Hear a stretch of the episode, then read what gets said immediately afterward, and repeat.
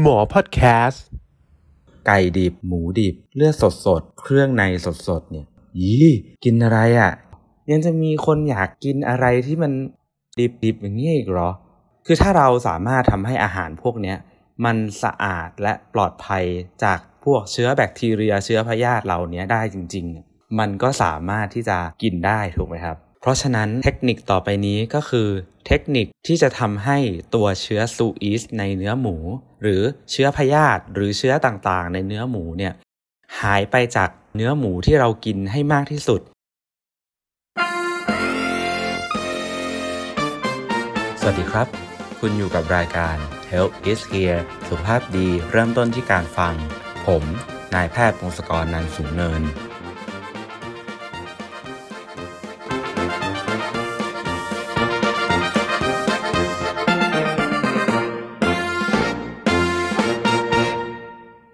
ดีครับยินดีต้อนรับคุณผู้ฟังอีกครั้งเข้าสู่รายการ Health is Hear สุขภาพดีเริ่มต้นที่การฟัง episode นี้ episode 8 แล้วนะครับสำหรับวันนี้เราจะมาพูดเรื่องวัฒนธรรมการกินอาหารชนิดหนึ่งที่แพร่หลายอย่างมากในประเทศเรากัน นั่นก็คือวัฒนธรรมการกินอาหารดิบนั่นเอง พูดถึงอาหารดิบขึ้นมาเนี่ยใครๆก็ต้องคิดเหมือนเหมือนๆกันใช่ไหมครับว่า เมนูอาหารดิบที่ทุกคนโปรดปรานแล้วก็กินกันเป็นเรื่องปกติธรรมดา ก็จะมีหลายเมนูด้วยกัน ไม่ว่าจะเป็นซาชิมิปลาดิบ กุ้งเต้น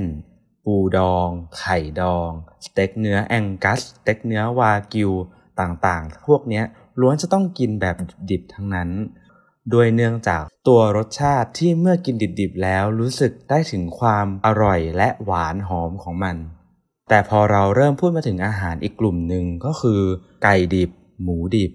เลือดสดสดๆเครื่องในสดสดๆเนี่ยคนส่วนมากก็จะเริ่มยี่กินอะไรอะ่ะ กินได้เหรอ ใช่ไหมครับ แต่แม้ว่าคนส่วนใหญ่จะคิดแบบนั้น เราก็ยังคงเห็นกันอยู่ในปัจจุบันนะครับว่าคนบางกลุ่มเนี่ยก็ยังนิยมทานอาหารดิบๆจำพวกนี้อยู่ไม่น้อยเลย ไม่ว่าจะเป็นลาบเลือดสดเอย ลู่หมูดิบของทางภาคเหนือเอย หมูส้มเอยทางต่างประเทศเองเนี่ยเขาก็มีวัฒนธรรมการกินอาหารดิบคล้ายๆ กับเราเหมือนกันนะ เช่น ถ้าในญี่ปุ่นก็จะมีสิ่งที่เรียกว่าซาชิมิไก่ดิบ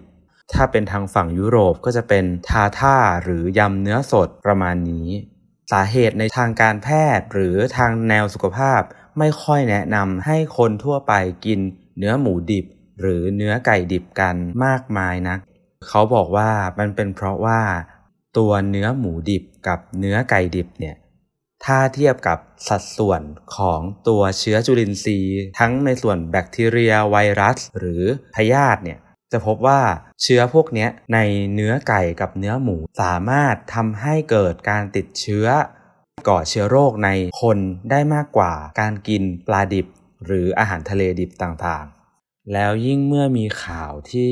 เริ่มมีการรายงานออกมาเรื่อยๆ ว่าคนที่กินหมูดิบแล้วมีการติดเชื้อในกระแสเลือดจากเชื้อแบคทีเรียแล้วเสียชีวิตเนี่ย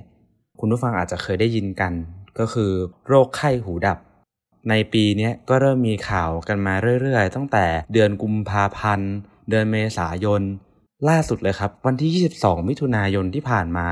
ก็มีการเสียชีวิต ของหญิงวัย 49 ปีที่อาศัยอยู่ในจังหวัดพิษณุโลก ติดเชื้อในกระแสเลือดจากเชื้อแบคทีเรียที่ทำให้เกิดโรคหูดับเหมือนกันครับ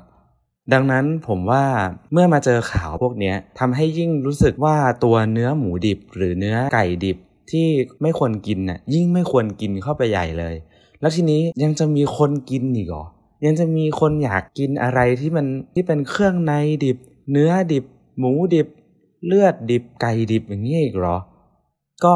ความจริงแล้วเนี่ยถ้าเรามาดูในตัวโรคไข้หมูดิบที่แท้จริง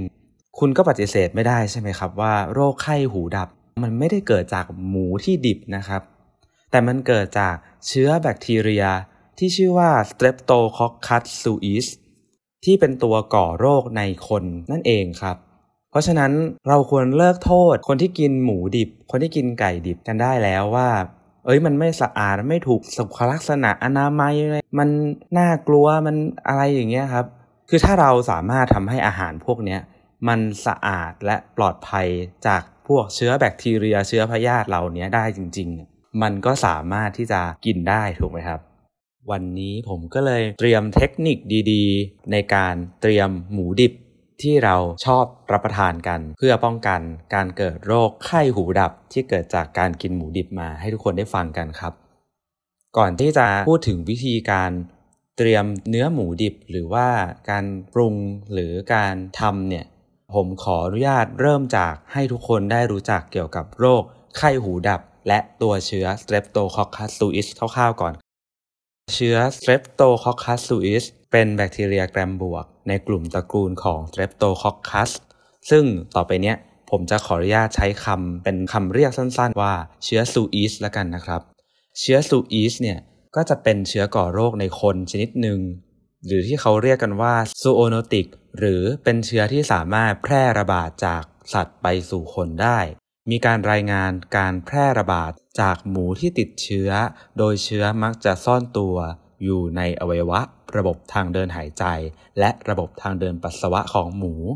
การแพร่เชื้อจากหมูสู่หมูนั้น เกิดจากการหายใจร่วมกัน การปนเปื้อนของน้ำลาย ปัสสาวะตามภาชนะต่างๆ ในเล้า รวมถึงมีการรายงานว่า เจอเชื้อ suis ตามขน ที่ขาและปีกของแมลงวันในเล้าหมูด้วย ซึ่งตัว suis เองเนี่ย ก็จะแบ่งเป็น serotype ต่างๆ ตาม DNA ของมันครับ ในงานวิจัยบอกว่ามี serotype แตกต่างกันมากได้ถึง 30 serotype เลยนะ แต่ว่าเขาค้นพบว่าตัว serotype ของ suis ที่ทำให้เกิดการระบาดจากหมูมาสู่คนได้เนี่ยจะต้องเป็นเชื้อซูอีสซีโรไทป์2 ส่วนวิธีการแพร่เชื้อจากหมูไปสู่คนเนี่ยแบ่งเป็น 2 วิธีด้วยกัน ก็คือ วิธีที่ 1 เชื้อจะเข้ามาตามผิวหนังของมนุษย์ในบริเวณที่เรามีแผล หรืออาจจะเป็นบริเวณตามมือ ตามขาที่เท้า แล้วเราไม่รู้ว่าเรามีแผล ไปจับตัวเชื้อโดยตรง มันก็จะสามารถเข้าร่างกายได้ อีกวิธีหนึ่งก็คือ การกินเนื้อหมูที่มีเชื้อซูอีสปริมาณมากเข้าไปในร่างกายนั่นเองครับ ต่อไปเป็นเรื่องของไข้หูดับนะครับ หลังจากที่ผู้ป่วยได้รับเชื้อเข้าสู่ร่างกายแล้ว ภายใน 3 วันจะมีอาการจากการติดเชื้อแบคทีเรียในกระแสเลือดก่อน ก็คือมีไข้สูง ปวดเมื่อยตามตัว ปวดตามข้อ มีจ้ำเลือดตามตัวตามผิวหนัง หลังจากนั้นถ้าการติดเชื้อยังคงดำเนินต่อไปมากมากขึ้น เชื้อตัวนี้ก็จะสามารถแพร่เข้าสู่เยื่อหุ้มสมองได้ คนเหล่านี้ก็จะเริ่มมีอาการติดเชื้อในสมองได้แก่ปวดศีรษะ เวียนหัว สูญเสียการทรงตัว กล้ามเนื้ออ่อนแรง และสูญเสียการได้ยินถึงขั้นหูหนวกถาวรเลยทีเดียว หูดับนั่นเองครับ ถ้ายิ่งปล่อยให้การติดเชื้อเป็นมากเข้าไปอีก ก็จะเริ่มซึม คอแข็ง ชักนำมาสู่การเสียชีวิตได้ครับ ทีนี้เราก็รู้แล้วว่า ตัวการที่แท้จริงที่ทำให้เกิดโรคไข้หูดับ มันไม่ใช่เพราะเนื้อหมูดิบ แต่เป็นเพราะเชื้อซูอีสเพราะฉะนั้นเทคนิคต่อไปนี้ก็คือเทคนิคที่จะทำให้ตัวเชื้อซูอีสในเนื้อหมู หรือเชื้อพยาธิหรือเชื้อต่างๆ ในเนื้อหมูเนี่ยหายไปจากเนื้อหมูที่เรากินให้มากที่สุด พื่อที่เราจะได้รู้สึกโล่งใจว่าเนื้อหมูที่เรากินสะอาดและปลอดภัยได้มาตรฐาน มีเทคนิค 3 อย่างสำคัญที่อยากจะมาแชร์ให้คุณผู้ฟังได้ฟังกัน เทคนิคที่ 1 เริ่มตั้งแต่การเลี้ยงดูหมูไปจนถึงการแล่เนื้อและการเชือดหมูเลยครับการเลี้ยงดูหมูเนี่ยข้อมูลจากสถาบันวิจัยวิทยาศาสตร์กระทรวงสาธารณสุข เขาบอกว่าถ้าเราอยากให้หมูของเราสะอาด สุขลักษณะดี ไม่ติดเชื้อซูอิสหรือติดเชื้อพยาธิเราควรจะเริ่มจากการเลี้ยงดูหมูของเราให้สุขภาพดีและแข็งแรง แนะนำให้คนที่ทำฟาร์ม ให้หมูทานอาหารที่สะอาด และพยายามหมั่นเช็คสุขภาพของหมูในเล้าของตัวเองบ่อยๆ หลังจากที่เราเลี้ยงหมูอย่างถูกสุขลักษณะแล้วเนี่ย เมื่อมาถึงการเชือดหมู งานวิจัยค้นพบว่าเลือดหมูที่ปนเปื้อนในเนื้อหมู เป็นแหล่งเพาะเชื้อชั้นดีของพวกเชื้อโรคต่างๆ ดังนั้นถ้าคุณต้องการนำหมูของคุณมาเชือดแล้วเอาเนื้อมากินเนี่ยเขาแนะนำว่าคุณจะต้องแน่ใจว่าขั้นตอนการเชือดของคุณจะเอาเลือดออกจากซากหมูให้หมด หรือมากที่สุดเท่าที่จะทำได้ โดยเลือดจะต้องไม่ไปโดนตัวกล้ามเนื้อหรือว่าโดนส่วนที่เราจะเอามาทานให้มากที่สุด การผ่าซากเปิดช่องท้องโดยระวังไม่ให้คมมีดทิ่มทะลุลำไส้ หรืออวัยวะภายในอื่นๆ ก็สำคัญ เพราะอวัยวะภายในต่างๆ เช่นลำไส้ หรือตับอ่อนเหล่านี้มักจะมีเชื้อก่อโรคแบคทีเรียมากมายอยู่นับไม่ถ้วน แล้วยิ่งมันออกมาปนเปื้อนกับตัวเนื้อหมูของเราเนี่ย มันจะยิ่งสกปรกเข้าไปใหญ่ ล้างก็ออกยาก หลังจากที่เราเอาเลือดและเอาเครื่องในของหมูออกมาอย่างสะอาดแล้ว ขั้นตอนต่อไปก็คือ การล้างซากโดยใช้น้ำสะอาด อุณหภูมิ 10-15 องศาเซลเซียส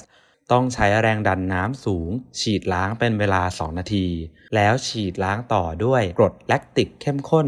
2%ปริมาตรที่อุณหภูมิเดียวกัน เป็นเวลา 75 วินาที งานวิจัยบอกว่าสามารถลดจำนวนจุลินทรีย์ในเนื้อหมูได้อย่างมีนัยสำคัญ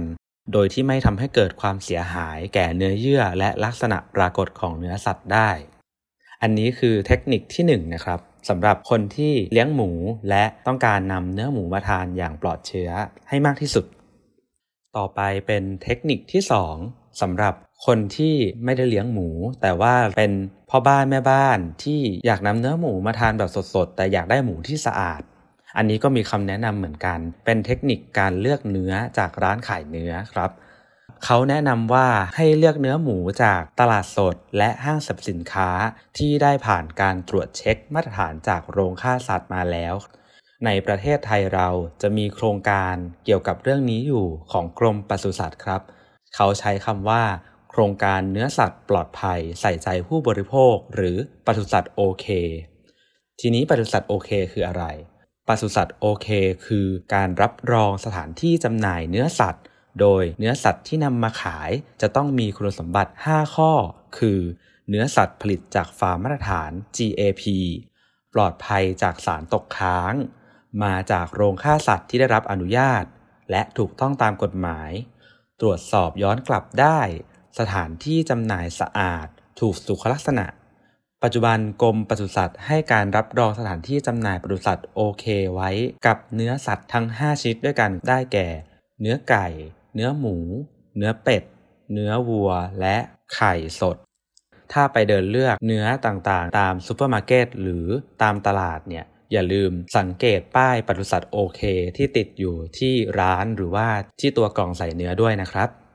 ต่อมาก็คือ การเลือก ไม่ซื้อเนื้อหมูที่มีกลิ่นคาว สีคล้ำ เนื้อยุบ เหล่านี้เป็นสัญญาณแสดงว่าเนื้ออาจจะเก่าแล้ว หรืออาจมีเชื้อโรคสะสมเยอะ ต่อมาสินค้าที่วางจำหน่าย ถ้าให้เรามาเลือกเนี่ยควรเก็บรักษาในอุณหภูมิแช่เย็นตลอดอายุการจำหน่าย เพื่อควบคุมไม่ให้เกิดการเพิ่มปริมาณของเชื้อแบคทีเรีย ฉะนั้น เนื้อหมูที่เราจะไปซื้อเนี่ยถ้าเรามองแล้วว่า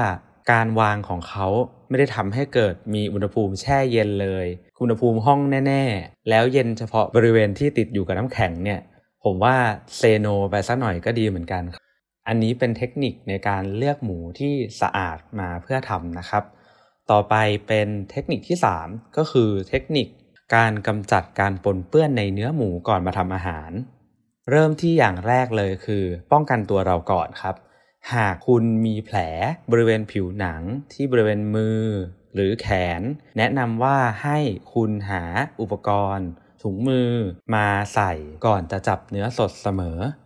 การนำหมูดิบไปแช่แข็งที่อุณหภูมิน้อยกว่าลบ 18 องศาเซลเซียส เพื่อหวังว่าเชื้อจะแข็งตาย อันนี้ไม่เป็นความจริงเลยครับ การแช่แข็งเนื้อหมู เป็นแค่กรรมวิธีการถนอมอาหารให้อยู่ได้นานขึ้น แต่ไม่ใช่การฆ่าเชื้อทั้งหมด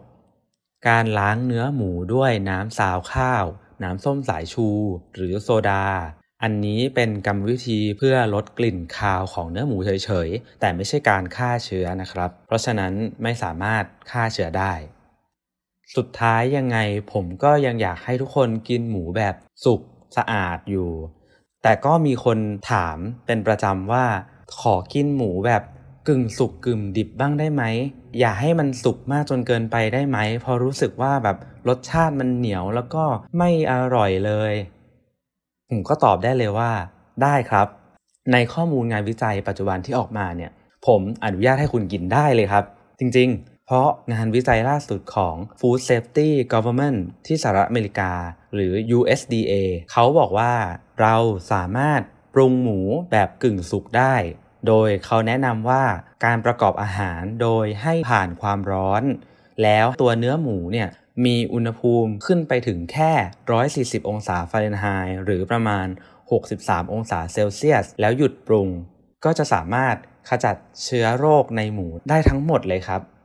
อีกทั้งตัวลักษณะเนื้อเองเนี่ย หลังจากที่เราปรุงด้วยอุณหภูมิ 63 องศาเซลเซียสเนี่ยตัวเนื้อจะไม่ได้ออกมาแบบเวลดันมาก แต่จะเป็นลักษณะมีเดียมถึงมีเดียมแรมากกว่าครับ เพราะฉะนั้นผมว่างานวิจัยเนี้ยตอบโจทย์ค่อนข้างดีเลยครับ ถึงตรงนี้เรามาสรุปเนื้อหาทั้งหมดของ episode 8กันครับ อย่างแรกเลยก็คือ เหตุผลที่เราไม่กินเนื้อหมูดิบกับเนื้อไก่ดิบกันในคนส่วนมาก เพราะในเชิงสุขภาพนั้น เนื้อหมูดิบกับเนื้อไก่ดิบ มักจะเป็นแหล่งของเชื้อก่อโรคในคน มากกว่าเนื้อสัตว์ทะเลดิบ หรือเนื้อวัวดิบ อย่างที่สองก็คือ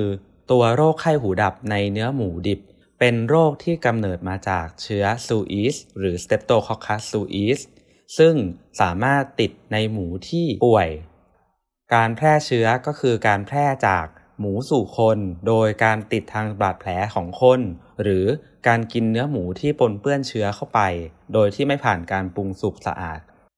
โรคไข้หูดับเป็นโรคอันตรายสามารถทำให้เกิด การติดเชื้อในกระแสเลือดไข้สูง และเข้าสู่สมองทำให้เกิดการหูดับปวดศีรษะอาเจียน ถึงขั้นซึม ชักและเสียชีวิตได้ เทคนิคในการทำให้เนื้อหมูสะอาดและปลอดภัยก่อนกิน เริ่มมาตั้งแต่การเชือดและการแล่เนื้อหมู จะทำยังไงให้เนื้อหมูไม่ปนเปื้อนต่อเลือดหมู และอวัยวะภายในของหมูให้มากที่สุด การเลือกเนื้อหมูจากร้านขายเนื้อเองก็สำคัญ อย่าลืมดูป้ายปศุสัตว์โอเค ที่ติดตามร้าน หรือตามกล่องของเนื้อ มันจะช่วยป้องกันการติดเชื้อในเนื้อได้ระดับหนึ่งและการเลือกเนื้อหมูที่ไม่มีกลิ่นคาว สีคล้ำ หรือเนื้อยุบจนเกินไป และสุดท้ายการกำจัดการปนเปื้อนในเนื้อ ก็คือ เราจะต้องป้องกันตัวก่อนจับเนื้อหมูเสมอ การกินเนื้อหมูดิบ อยากให้กินเป็นกึ่งสุกกึ่งดิบแทนมากกว่า ก็คือผ่านความร้อนที่มากกว่า 63 องศาเซลเซียส อุณหภูมินี้เนื้อหมูจะยังไม่สุกจนเกินไป และยังมีกลิ่นเฉพาะตัวของความดิบของเนื้อหมูได้อยู่ครับ ขอบคุณทุกคนที่เข้ามาฟัง Health is Here เอพิโซด8นี้นะครับ ท่านสามารถติดตามพวกเราได้ทางช่องทางของหมอพอดแคสต์ Health is Here โดยผ่านทาง SoundCloud Spotify YouTube Facebook Page Google Podcast Apple Podcast ครับ สำหรับวันนี้ลาไปก่อน สวัสดีครับ